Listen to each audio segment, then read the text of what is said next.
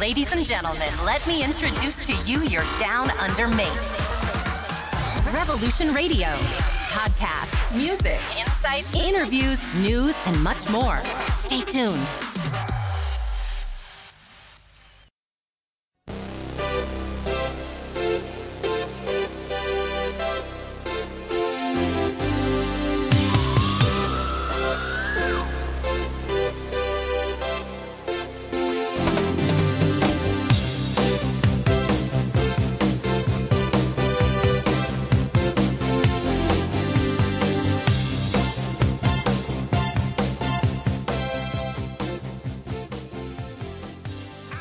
Benvenuti alla nuova puntata di Capao, anche oggi in compagnia del vostro Tommaso e in compagnia anche del vostro Omar, ben ritrovati ragazzi. Torniamo nel paese del sollevante parlando di un supereroe un po' atipico che ha fatto impazzire lettori da un po' tutto il mondo. Parliamo infatti di One Punch Man.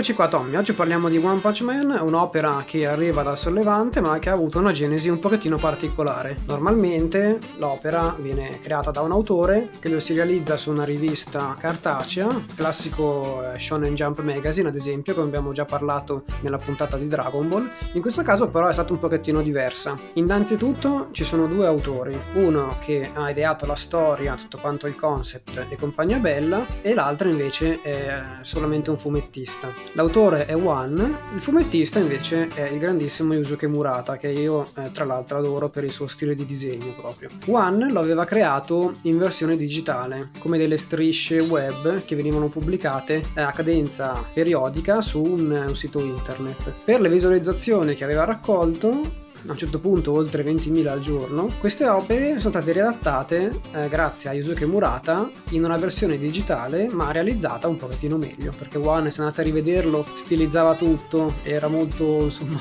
netto, era molto grezzo, era assolutamente, beh, potrebbe disegnare come disegnerei io, ecco, non dico Tommy perché Tommy è bravo, lo farebbe molto molto meglio, ma potrebbe disegnare come, come lo farei proprio io. Però c'era già tutta una ironicità e una storia che hanno assolutamente preso tutti i lettori che si sono avvicinati a quest'opera opera. Murata poi piano piano ha cominciato a fare una specie di remake sempre digitale e visto successo anche della versione di Murata è stato raccolto poi dopo in Tankobon ed è il fumetto che qualcuno di voi all'ascolto spero abbia ogni tanto comprato di, dalla Panini e se lo sia anche letto. Sì, come appunto ha già detto Omar, Murata si è molto appassionata a quello che era l'intenzione iniziale di One e quindi ha preso mano a quelle che erano già state le tavole già disegnate dallo stesso creatore di One Punch Man, quindi del nostro, del nostro eroe, e quindi ha ripreso in mano queste tavole, le ha ridisegnate da zero, seguendo quello che erano state le storie e le, le, bozze di, di One, e le adattate in quest'altra versione web molto carina, che è stata ripostata anche sul Weekly Shonen Sunday come in versione cartacea, comprabile da tutti nelle edicole di tutto il mondo. Una cosa davvero interessante di quelle che sono state le prime tavole di Murata online sono questo dinamismo creato apposta per il web,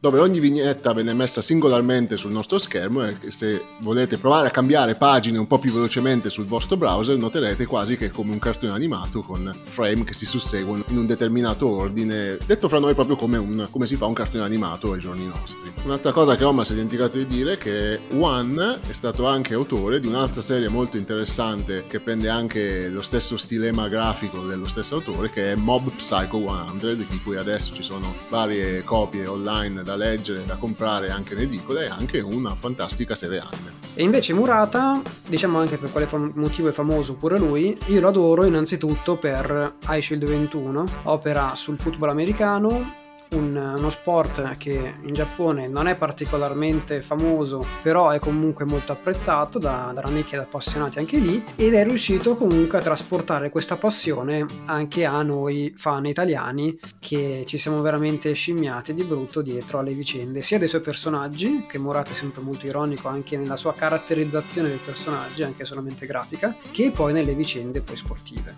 Ma passiamo a quello che è il nostro eroe del, di questa puntata, il protagonista della serie One Punch Man è un certo Saitama. Cosa vuole fare l'autore in questo manga? Vuole metterci davanti a un enigma. Come ben sapete tutti gli shonen eh, manga che abbiamo analizzato anche con le varie puntate che abbiamo avuto con Kapao, ma anche quelli di cui non abbiamo parlato, hanno un percorso, si chiama il fa- famoso percorso dell'eroe, dove c'è il nostro protagonista che segue un percorso che lo porterà tramite allenamenti e potenziamenti vari a diventare l'eroe più forte forte di tutta la serie. In questo caso si, una, si ha una condizione un po' atipica, come già detto in apertura. La condizione è che questo nostro eroe è già il più forte del mondo o anche dell'universo. Quindi cosa raccontare di una persona che ha già raggiunto tutto il potere e la forza necessaria per raggiungere quello che è il percorso dell'eroe? Guarda, tutto quanto viene racchiuso nel titolo. One Punch Man. È un uomo che con un pugno può battere chiunque. Abbiamo visto situazioni in cui c'erano nemici mostruosi, inimmaginabili, potentissimi, che venivano presentati con tutta quell'aura di potenza che in altri magazine shonen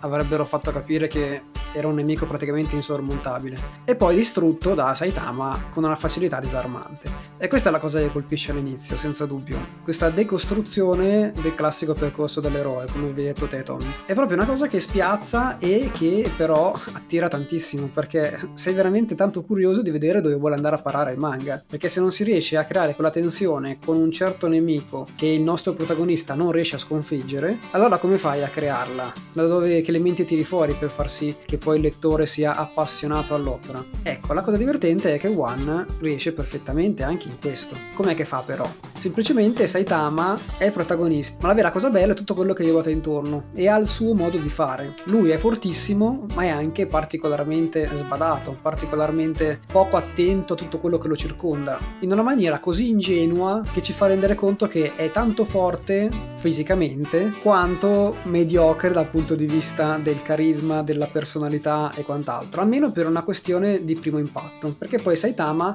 nasconde anche lui comunque una certa profondità come, come personaggio. I veri protagonisti, quelli che compiono i percorsi dell'eroe, sono tutti quelli che gli ruotano intorno, tutti quelli che, volente o nolente, devono comunque avere a che fare con quello che è Saitama, perché diventa tanto distruttivo quanto i mostri che affronta ma anche col fatto che devono comunque girare intorno a questa ingenuità di fondo del nostro personaggio. Sì, Saitama che si ritrova a essere il personaggio più forte di tutto il manga e che si ritroverà anche a vivere quello che è la sua onnipotenza e forza sovrumana in maniera molto distratta e quasi sbadata, come dicevamo, ma soprattutto cadendo in una sorta di depressione che lo porterà anche ad annoiarsi perché non riuscirà a trovare nessuno in grado di potergli dare quello che era il, suo primo impatto con l'eroismo. Infatti andando indietro nel tempo dai suoi esordi, eh, lui si trovò coinvolto in questa baruffa tra un ragazzino e un è un piccolo mostro e la cosa che lo convinse a diventare un eroe fu l'adrenalina provata nel salvare quel piccolo bambino dalle grinfie di questo, questo mostro aragosta che lo insidiava. Una scena molto divertente e, e epica per, per, certi versi perché è proprio la nascita di quello che è l'eroe più potente del panorama giapponese al momento. Ma tornando ai giorni nostri, a quello che è il corso della trama, eh, il nostro Saitama si troverà a contatto con molti altri personaggi e uno su tutti il suo discepolo, tra virgolette, Genos, un cyborg venuto da, da lontano in cerca di redenzioni per fatti drammatici avvenuti nel suo passato e quindi si ritroverà davanti all'omnipresenza e alla forza sovrumana di Saitama rimanendone abbagliato e quindi convinto a voler diventare il suo allievo e diventare forte almeno quanto lui. Sì, Genos viene completamente accecato, come ha detto Tommy, abbagliato dalla forza spropositata di Saitama, senza un, un riferimento alcuno. E comunque anche in questo caso il nostro cyborg, che è un po' il comprimario di tutta la serie, dà quello che è anche una, una sorta di obiettivo a Saitama. Come abbiamo già detto, il nostro eroe era totalmente inconsapevole di quello che era il mondo al di fuori della sua forza e quindi della sua noia nel sconfiggere sempre questi nemici al primo colpo, che non si rende conto che uh, intorno a lui si è creata un'associazione di, di eroi che dividono praticamente tutto in, in scale di potenza, come ci sono gli eroi di classe C arrivando alla classe S, quindi super potenti, ci sono anche dei mostri che partono dal livello più scarso arrivando al livello dio chiamati God. E praticamente è lo stesso Genos che introduce questa, questa associazione di eroi in Giappone al nostro uh, Saitama che in questo modo vuole rientrarci e trovare il successo che merita anche perché lui soffre di una sorta di mania di persecuzione di non essere famoso e apprezzato da tutti. Perché lui opera sempre un po' nel, nell'anonimato e nessuno lo riconosce come l'eroe forte e potente e generoso che in realtà è. Quindi facendosi riconoscere come eroe ufficiale vuole ottenere il, la fama che merita. Avevamo detto prima che i veri protagonisti poi di questi percorsi degli eroi di queste scalate verso la potenza esperienza sono però gli altri personaggi. Genos è uno di questi che cerca di imparare comunque qualcosa da, dal nostro maestro Saitama e di trovare poi il segreto della sua forza che vi sveleremo però più avanti. Ci sono poi gli altri personaggi appunto dalla classe B che è quella con cui comincia Saitama perché eh, quando viene introdotto comunque alla classificazione ufficiale grazie alle sue imprese qualche punto comunque viene contato anche se non riesce mai a essere conteggiato nella maniera più giusta anche questo fa parte sempre dell'ironia di fondo di questo eroe incredibilmente potente ma che non riesce mai neanche a farsi rendere conto a far sì che la gente si renda conto effettivamente veramente della sua potenza. Ci sono quindi tutta un'altra categoria di supereroi e i protagonisti poi secondari, ma che sono sempre dei comprimari molto presenti, sono in particolare quelli della classe S. E quindi gli eroi della classe S da citare sono senza dubbio tre o quattro. La prima quella che rappresenta praticamente il secondo eroe per potenza in base a quello che si è visto finora, è Tatsumaki, soprannominata Tornado, una eroina con dei poteri telecinetici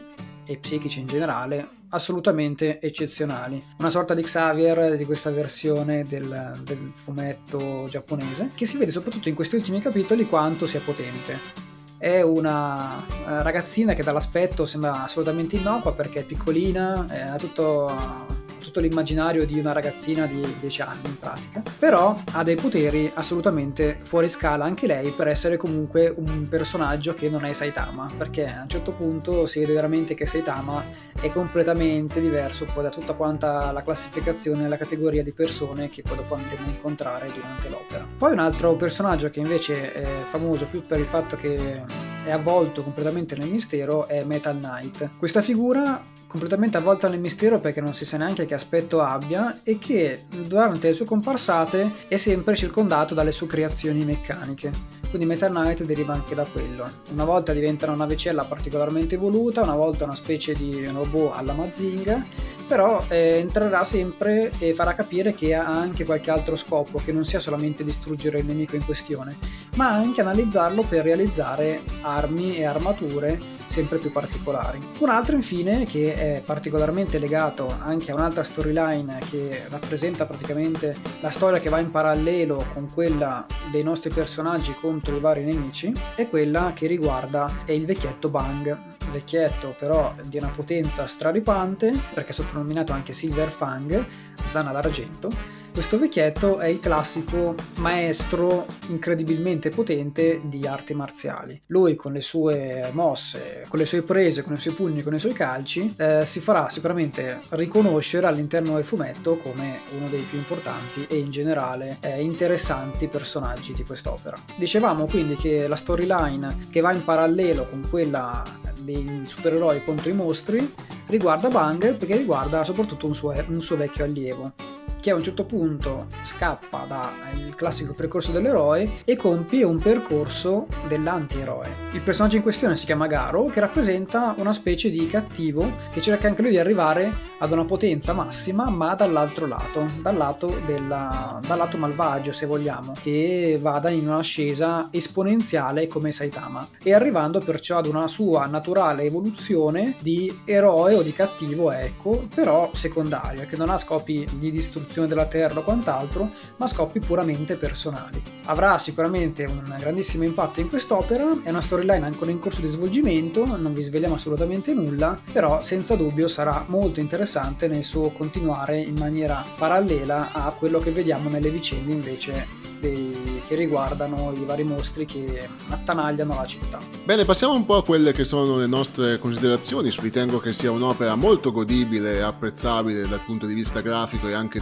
della, della storyline. Sembrerebbe parta un po' noiosa per sé perché come dire quando c'è un eroe che può ammazzare tutti con un colpo solo diventa anche un po' scontato come potrebbe essere lo svolgimento della trama, però andando avanti nella storia troverete anche molte altre situazioni che in realtà non sono veramente così um, prevedibili. È una cosa che contraddistingue tantissimo l'intero manga, è questa sorta di ironia che circonda sempre Saitama e che comunque rende questo manga un mix tra comicità e azione stravolgente. E quindi è un'opera che consiglio a tutti e che se ancora non l'avete iniziata andate nelle vostre fumetterie di fiducia e almeno compratevi il primo numero giusto per avere un'idea di, di cosa stiamo parlando. Ma sono sicuro che già il primo numero vi acchiapperà perché Saitama diventa un personaggio comunque molto molto divertente e tutto quello che gli ruota intorno acchiappa e calamita senza dubbio l'attenzione di chiunque. È un'opera che si rivolge a tutti quelli che erano appassionati degli shonen classici, quindi da Dragon Ball a One Piece, a tutti quelli che volete, proprio per la sua capacità di reimmaginare questo universo in cui la gente deve cercare di diventare sempre più forte per fronteggiare il nemico che, che ti spara davanti, eccetera, in una maniera imprevedibile, perché eh, è vero che Saitama non ha nessun nemico davanti a sé che veramente può rappresentare un ostacolo insormontabile, però prima di tutto c'è sempre questa, c'è questa domanda che uno ha in testa. Arriverà un nemico forte quanto Saitama? Abbiamo parlato prima di Garu, ma ancora non lo è, e sembra che non lo sia ancora per un pochino. Se arrivasse però un demone veramente gigantesco, veramente forte, Saitama sarebbe in difficoltà? Secondo me no, secondo me sarà sempre il nostro One Punch Man. Però il modo in cui lui poi si perde nelle cose ordinarie, nelle situazioni assolutamente da bicchiere d'acqua è, è incredibile ed è molto molto divertente. Tutto quello che gli ruota intorno a livello poi di personaggi sono altrettanto innovativi, sono altrettanto imprevedibili però loro, che rendono l'azione sempre molto interessante. Diciamo che il suo nemico insormontabile è la poca notorietà che riscontra tra la popolazione di Tokyo e quindi questa sua voglia costante di voler apparire agli occhi di tutti come l'eroe che è sempre, che è sempre voluto essere. Tra l'altro, come ha anticipato Omar prima, abbiamo qua in anteprima in esclusiva, tra virgolette, il segreto della vera forza di Saitama. Vuoi veramente saperlo?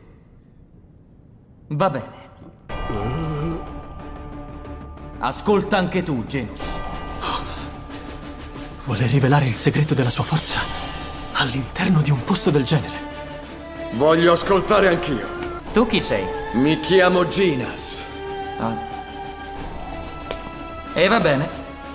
Allora ascoltate tutti. È pericoloso.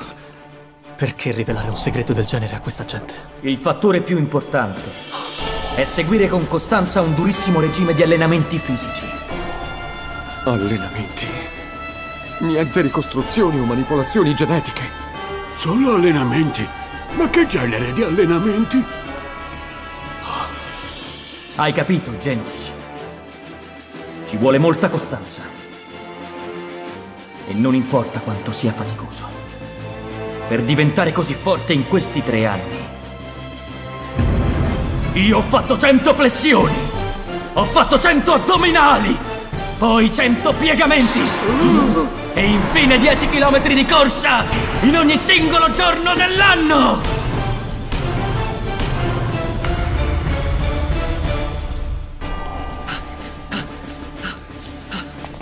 Ovviamente, consumando tre ottimi pasti al giorno. La mattina bastava una banana. Per temprare lo spirito è importante anche Non usare il condizionatore né d'estate né d'inverno. All'inizio è dura da morire. Si è tentati di saltare interi giorni di allenamento. Tuttavia, se davvero si vuole diventare un eroe, bisogna perseverare ogni giorno, riuscendo a ignorare qualunque forma di stanchezza. Ho continuato a fare piegamenti anche quando sentivo le gambe pesanti. E ho continuato a fare flessioni anche quando le braccia facevano strani rumori. Dopo un anno e mezzo ho iniziato a notare dei cambiamenti. Sono diventato calvo, ma anche molto forte. In sintesi, basta allenarsi fino a morire di fatica e diventare calvi. È questo l'unico modo per diventare così forti. Voi che giocate con l'evoluzione a creare dei neo-umani, non arriverete mai a questo livello. La nostra forza è riuscire a cambiare noi stessi.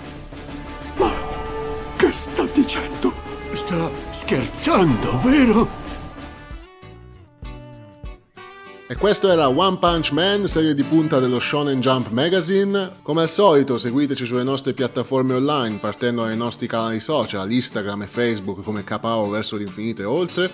E da oggi piccola novità, il nostro podcast si sposterà da anchor.fm su Spreaker, ma per il momento andremo in contemporanea, quindi in parallelo su tutte e due le piattaforme, ma se per caso non seguite o ci seguite su, su queste due appena citate, siamo sempre su Spotify, che è il canale più semplice e più famoso per seguire vari podcast e la musica in generale. Dall'Australia il vostro Tommaso. E qua dall'Italia invece il vostro Omar. Ciao ragazzi, buona serata. Ciao ciao a tutti raga.